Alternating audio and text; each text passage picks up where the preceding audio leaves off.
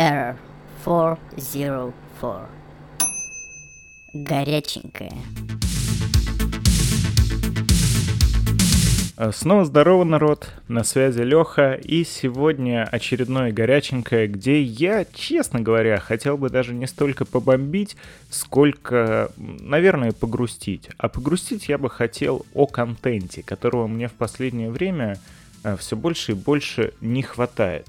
Вот сейчас вот это горяченькое я записываю за три недели до Нового года, а Новый год — это у меня всегда период, новогодние каникулы, чуть-чуть до, чуть-чуть после, когда я нередко пересматриваю свои любимые там фильмы, сериалы, которые у меня тесно ассоциируются с Новым годом. То есть обязательно я смотрю все фильмы о Гарри Поттере, прям марафоном с женой пересматриваем. Новогодние серии своих любимых мультсериалов и сериалов. Всегда это все дикая ностальгия, дико приятно. Ну и, разумеется, советские фильмы, куда же без них. Но сегодня абсолютно не о советских прекрасных фильмах, а скорее о западной контентной машине под названием Netflix. Сначала объясню, что Netflix как платформу, я хочу ее поругать, но при этом я прекрасно понимаю то, что это бизнес, такой же бизнес, как и все. То, что сделал и до сих пор делает Netflix, это огромное достижение, и Netflix поистине смог из какого-то прокатного сервиса видеокассет, кто не знает, именно этим и являлась фирма еще несколько десятков лет назад, превратиться в самый крупный медиа-хостинг, вот, онлайн-кинотеатр по всему миру. И продолжает, продолжает расти, причем, кажется, никто его даже не сможет победить, даже Дисней со всеми своими деньгами мира даже не приблизились к Netflix, и не факт, что смогут. Поговорить-то я хотел скорее не о самом Netflix, а и о его контенте. Причем, опять же, и тут мне есть за что похвалить Netflix. Это настолько большая машина, что в тоннах говна, которые там определенно есть, и я сейчас больше говорю про оригинальный контент, то есть понятно то, что как и любой сервис онлайн просмотра фильмов, сериалов, мультсериалов, мультфильмов, он не только какие-то свои личные, собственные произведения там показывает, выкладывает, но и, в принципе, собирает, скупает как можно больше материалов со всего мира и показывает их. Ну и вот даже если говорить про оригинальные продукты Netflix, он сделал также и добро какое-то. То есть вот из актуальнейшего... Аркейн, мультсериал по Лиге Легенд, который я не смотрел, может быть, посмотрю, не знаю, пока с собой борюсь, потому что Лига Легенд абсолютно мимо меня, но он выглядит фантастически, все хвалят, хайп. Глядя чисто на трейлеры, на рекламу, ну, я могу сказать то, что да, это что-то хорошее, это что-то красивое, что-то интересное и в некоторой мере даже искусство. Вот сериал «Кобра Кай» тоже могу отметить как что-то хорошее, по Castlevania сериал. И иногда Netflix даже действует как, ну, полностью какой-то, не знаю, святой спаситель, да, например, сериал «Люцифер», который я терпеть не могу, считаю прям абсолютно дешманским и проходным, но многим в душу запал этот процедурал про э, Люцика, э, который детективит потихонечку, и вот сериал на волоске болтался несколько раз, почти его закрыли, а Netflix взял, выкупил и доснял, довел его до конца, причем многие говорят, что стало даже лучше. Но все же сегодня я буду Netflix ругать. Ругать за их отношение к контенту. Я думаю, вы и сами поняли сейчас, дорогие слушатели, то, что веду я именно к тому, что Netflix, вот когда мы это слышим, в голову приходят не какие-то просто гигатонны контента, да, там, а ведь на Netflix есть и любимейшие сериалы вроде «Друзей», «Клиники», «Офиса». Надеюсь, что они там есть. Ну, почти уверен, что да. Куча классных фильмов. Первым делом в голову приходят все вот эти вот мемы. Про ЛГБТ, там, про э, очернение персонажей, про всратые адаптации аниме.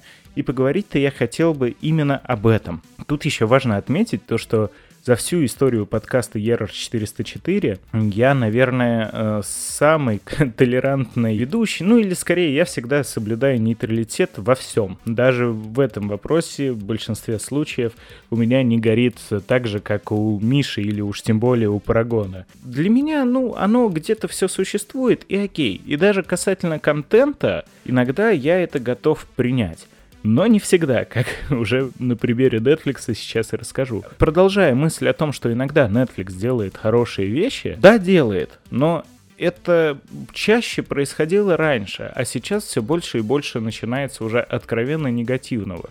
Вот для меня Netflix в первую очередь хорош тем, что он взял и создал свою собственную сериальную вселенную по комиксам Marvel. То есть это «Сорвиголова», «Железный кулак», «Джессика Джонс» и «Люк Кейдж». Они же известные как «Защитники». Кому-то нравятся какие-то из этих сериалов, какие-то нет. Я вот отмечу, что «Сорвиголова» и «Каратель» еще — это прямо топчик десять из десяти. И даже в этих сериалах, учитывая то, что это Netflix, проскакивали характерные элементы. Но они были органичны. То есть, да, понятно, что сериал «Люк Кейдж» — это вообще продукт, который сделан про темнокожего супергероя для преимущественно темнокожих зрителей. Прозвучало немного грубо, но действительно, это про их культуру, про их какой-то быт. И это показано интересно и хорошо. Я вообще всеми руками за какое-то этническое, там, культурное разнообразие в фильмах. Но только когда снимают про это, они впихивают это в уже снятое. К Люк Кейджу это применимо, даже та же самая «Черная пантера», которую многие, я знаю, не любят. И действительно, это далеко не лучший фильм Marvel.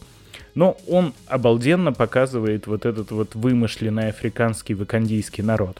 Ну и также уже в «Защитниках» появилась и активно участвовала в сюжете вообще всех этих сериалов «Женщина-адвокат», которую играет Тринити. И она лесбиянка. Там огромная сюжетная линия про ее возлюбленную, про все вот эти вот дела. Это органично вписано в сериал, это э, как-то влияет на ход сюжета. И это имеет место быть. Такое же я могу сказать, например, про «Очень странные дела». Там в каком-то из сезонов, вроде бы в третьем или во втором, тоже была подруга-лесбиянка, которая вот весь сезон там непонятно, непонятно, и потом она как бы каминг-аутает. Окей, ну это хотя бы повествовательно как-то отображается, хотя бы как-то это работает.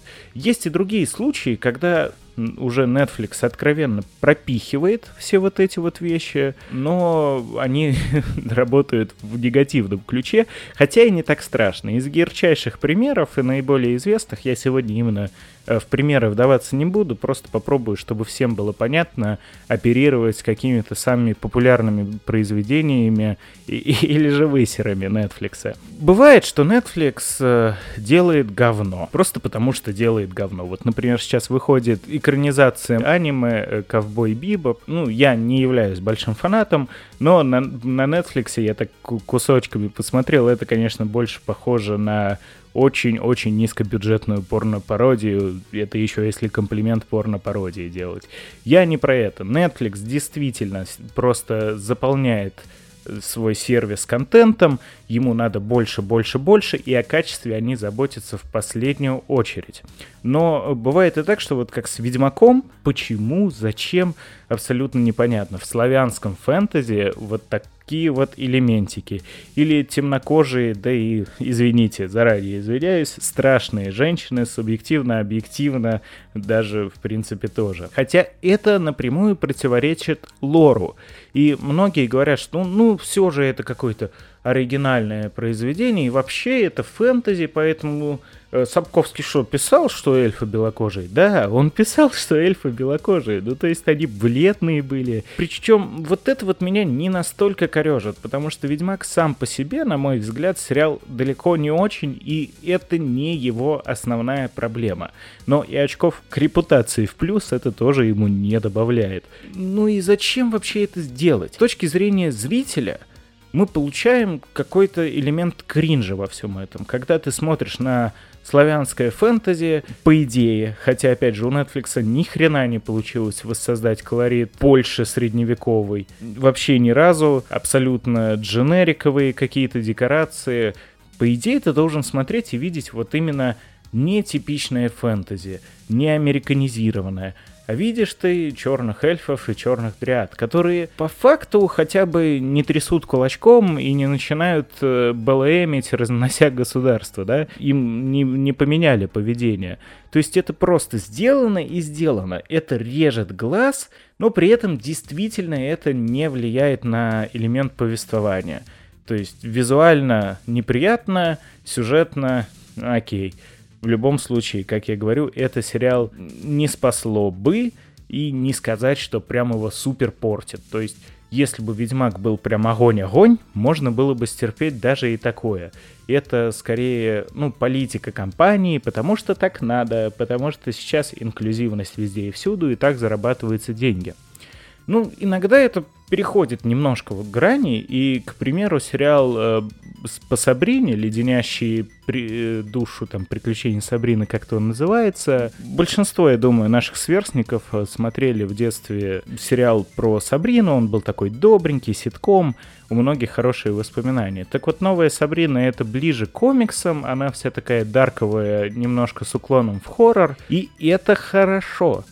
Но она выходит на Netflix, и больше хоррора там пугает количество всяких небинарных персон. Там реально такое ощущение, то, что делали сериал не про подростков, ведьм, монстров и какие-то страшные штуки, а сделали сериал про подростков, их э, неумение ориентироваться в себе, ориентироваться в мире, выбора гендера и всего вот этого. Это реально становится потихонечку невозможно смотреть. И чем дальше, тем больше Netflix себе подобного начинает позволять. Вот, например, еще есть мультсериал «Разочарование», который делал Мэтт Грёнинг. Это тот, который «Симпсонов» и «Футураму» сделал. Сериал реально классный. Но чем дальше ты его смотришь, тем больше и больше начинают просачиваться вот эти вот моменты с нездоровым феминизмом и ЛГБТ. Опять же, повторюсь, мне ЛГБТ, ну как бы ок. Та же самая вот лесбиянка в Marvel нормально была, или сейчас э, сериалы, возьмем для примера, как показывают вампиров, одни из моих любимых сериалов — это «Проповедник» э, и «Что мы делаем в тени». Там вампиры — существа, которые живут очень-очень много веков уже. Разумеется, в сексуальных планах и плотских утехах они перепробовали уже все. Поэтому ты абсолютно не удивляешься тому, что органично они прописаны как существа, которые давно уже потеряли вот любые рамки гендерности, сексуальности и всего подобного. Они готовы совокупляться со всем, что движется, и женщины, мужчины, это для них уже совершенно никакой разницы не имеет. Мне, как человеку, все же рожденному в России, имеющему некоторые гомофобические наклонности, ну там целующихся или пёхающихся мужиков, конечно, не так приятно наблюдать. Но я глаза прикрою, отвернусь и даже посмеюсь, потому что, окей, это, это нормально, это прописано, это сделано умно, это не просто так, не как «Разочарование», который все дальше, дальше, дальше начинает внезапно из классической футурамской формулы э, вплетать какие-то, ну, нездоровые иногда феминистические посылы. То есть с какого-то момента действительно в мультсериале все мужики прям очевидно начинают тупеть, а все женщины становятся какими-то гиперкрутыми, вот самыми умными. То есть это тоже немножко неправильно, согласитесь, ведь хотя бы пятьдесят на пятьдесят, да, а тут из крайности в крайность. И вершины всего в одной из последних серий внезапно появляется серия про то, что главная героиня, принцесса Терабиня, настолько уже, мол, устала от мужиков, что она плывет на корабле, грустит, находит русалку, что-то она всю серию с этой русалкой тусует, понимает, как ей приятно женщины, в конце они целуются, э, принцесса просыпается и не понимает, был это сон или не сон. И про это больше не вспоминается, этот вопрос больше не поднимают. Зачем я смотрел эту серию, немножко непонятно, это чисто повестка. Повестки вообще много сейчас везде. Но сейчас мы наконец-то дошли до того момента, когда я говорю, что меня пугает. А пугает меня то, что Netflix из просто неумелого впихивания повестки для того, чтобы ему не предъявили за отсутствие повестки и для того, чтобы контент хайпил, они стали делать более страшные вещи. Они ставят повестку во главе сюжета. И я сейчас даже не говорю про сериал знаменитый Netflix-овский Sexual Education, который на это направлен. Я не буду это смотреть, у меня просто приступ кринжа перехватит, я не вынесу. Но существует и существует. Это, как говорят, знаешь, не нравится — не смотри. Но тут мы приходим к основной проблеме моего все-таки бомбления, хорошо, я готов это признать, бомбления касательно того, что я хочу смотреть сериалы на Netflix. Они искупают большинство моих любимых франшиз или франшиз, которые мне потенциально интересны, или даже какой-то новый контент, который они делают самостоятельно, Original Story, мне иногда интересен, но они все гробят. Вот He-Man and the Masters of the Universe. Я думаю, в наших краях российских не так много людей знакомы с этим произведением, но были в двадцатом веке еще в Штатах серии игрушек джи ай. Joe и Masters of the Universe. Вот это вот э, две самые, наверное, главные и популярные серии игрушек в Штатах. И по этим игрушкам, разумеется, в рекламных целях прежде всего выпускались мультсериалы. Мультсериалы, которые и сейчас смотреть дико весело и угарно. Они полностью продукты своей эпохи, это очень клево, и когда Netflix анонсировал, что вот, у нас будет сериал про Химена, я такой, кайф, вот это прикольно, то есть это ретро-вейв, восьмидесятые, перекачанные верзелы-герои, говорящие исключительно какими-то эпичными фразами вроде «Я пришел тебя покарать». Выходит сериал, который причем еще и снимает Кевин Смит, да, которого многие очень любят. Я зачастую не знаю почему, мне у него только «Догма» нравится, но не о нем, как о персоне. Netflix всеми силами начинает пиарить сериал как действительно возвращение того самого Химена, возрождение истории. А что мы получаем? Химен умирает в первой серии, и дальше сериал повествует о его подруге, которая внезапно оказывается бой-бабой-лесбиянкой и находит себе темнокожую любовницу. И они скучно ходят и болтают и страдают. Отлично, спасибо, я посмотрел сериал про тех самых фэнтезийных воинов. Проблема не в том, что они женщины, понимаете? Проблема в том, что это был сериал про Химена. Ну, сделайте вы просто отдельный сериал про боевых фэнтезийных баб-лесбиянок, пожалуйста, темнокожих, азиаток, что угодно, хоть боевые вертолеты пусть будут главными врагами у них. Ну, я-то хотел сериал про Химена, не уходя, опять же, в фэнтези, потому что тут, как с Ведьмаком, можно сказать, о, это вымышленный мир, тут можно что угодно. Космические войска, он же космические силы, в общем, Space Force.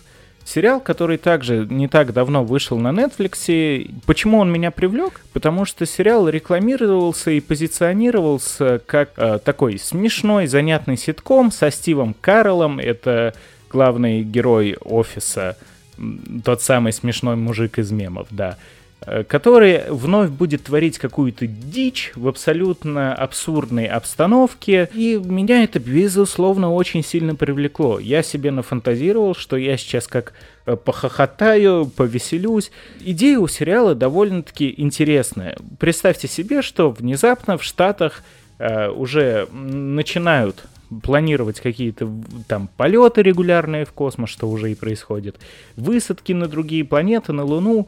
И начинается конкуренция, то есть потому что туда же стремится э, Россия, туда же стремится Китай, да и в принципе все другие страны. И поэтому в США делают подразделение Space Force, то есть вооруженные силы, которые будут заниматься проблемами и конфликтами в космосе. В теории это очень интересно, но в сериале в первом сезоне десять серий. И угадайте, сколько из них посвящено конкретно вот этим вот э, проблемам, этой тематике. Могу ошибиться, но, по-моему, три. То есть там есть потрясающая серия про то, как у них спутник застрял где-то на орбите, а в спутнике только обезьяна и собака. И вот персонаж Карелла начинает уговаривать обезьяну, чтобы она пошла, вылезла на поверхность, надела скафандр и починила спутник. Разумеется, все идет не так, как должно быть. И только в последней серии они высаживаются на Луну, где также высадились китайцы, и в итоге, пока они куда-то там отходили, китайцы приходят и разносят все их поселение на Луне. Ну, в общем, именно этого я хотел получить от сериала. А получил я, знаете что?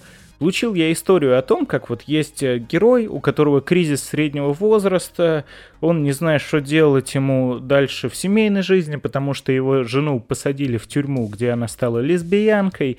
Его дочка именно из этих самых подростков, которые ходят с такой грустной мимой, у нее абсолютно очевидно феминистический посыл, который очень странный. Ее персонаж — функция, который ходит и нудит. И просто она в рожу срет всем мужикам. Вот такая она ходит, такой: ой, вы все тупые, вы все такие, да. При этом в теории готова лечь под любого. И как-то, ладно, это уже к вопросу обо феминизме, я не к этому. Я просто не за этим пришел смотреть сериал. Не про какую-то дочку главного героя, которая просто ненавидит мужиков, ходит. Что это вообще такое? Зачем это? Почему? И абсурдно еще одна серия. Там также играет Малкович, очень хороший актер. Я думаю, многие знают, такой возрастной дядька э, Джон Малкович. У него очень много классных ролей. Э, и я даже не знаю, честно говоря, э, насколько он...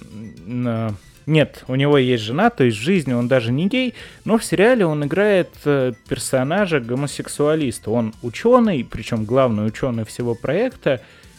У этого нету ни предпосылок, у этого нету какого-то логического развития, но просто одна из серий посвящена целиком его каминг-ауту. Абсолютно скучная, неинтересная серия, без шуток, без приколов. Мне не шибко это интересно. И тратить, сколько там серия идет, наверное, пятьдесят минут на конкретно вот эту вот историю, если бы я знал, о чем она, я бы, наверное, не стал, потому что больше ничего в этой серии нету абсолютно, и она не влияет абсолютно ни на что. Ну, это и какой-то негативный может оставить остаток, потому что все равно это вроде бы реальный мир вы показываете, а при этом у вас э, солдаты, да, которые, я уверен, не такие толерантные, как в сериалах. Ой-ой-ой, далеко как нет. И упаси Господь попасть гомосексуалисту в армию, причем не только у нас, а и на Западе тоже. Да, у них есть там какие-то специальные войска, в которые берут уже э, и трансгендеров, и кого только не берут, но это все сделано специально, там все продумано, подготовлено, а в других вещах это так не работает.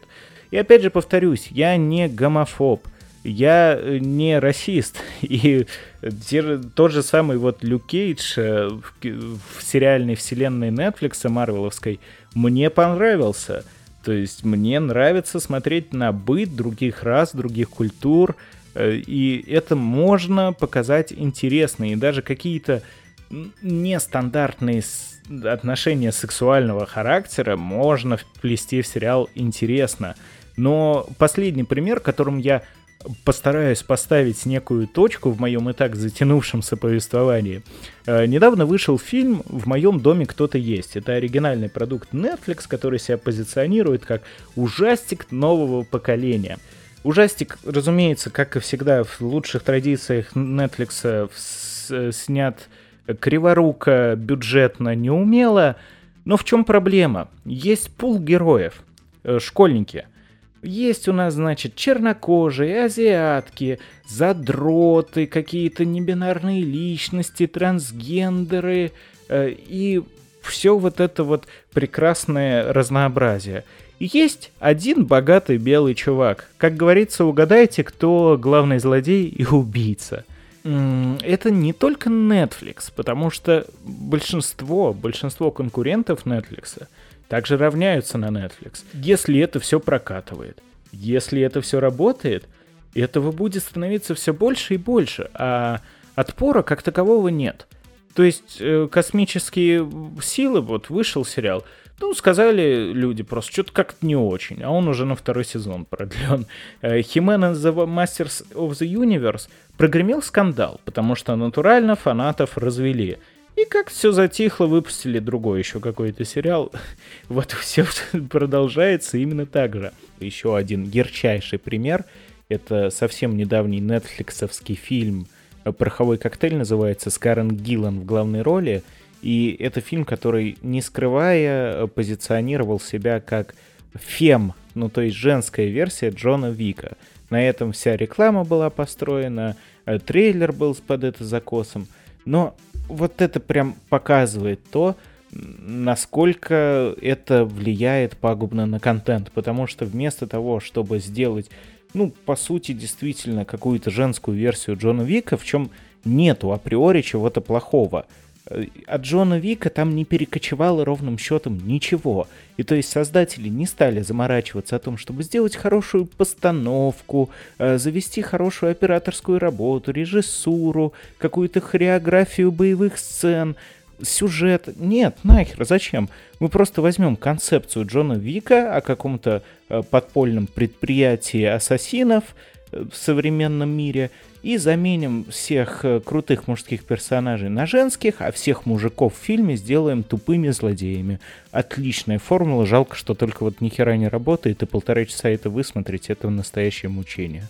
При хорошем раскладе, если все мы будем живы и здоровы, и ковид не добьет этот мир окончательно, или Netflix, то мы посмотрим, что э, и в какую сторону это будет развиваться.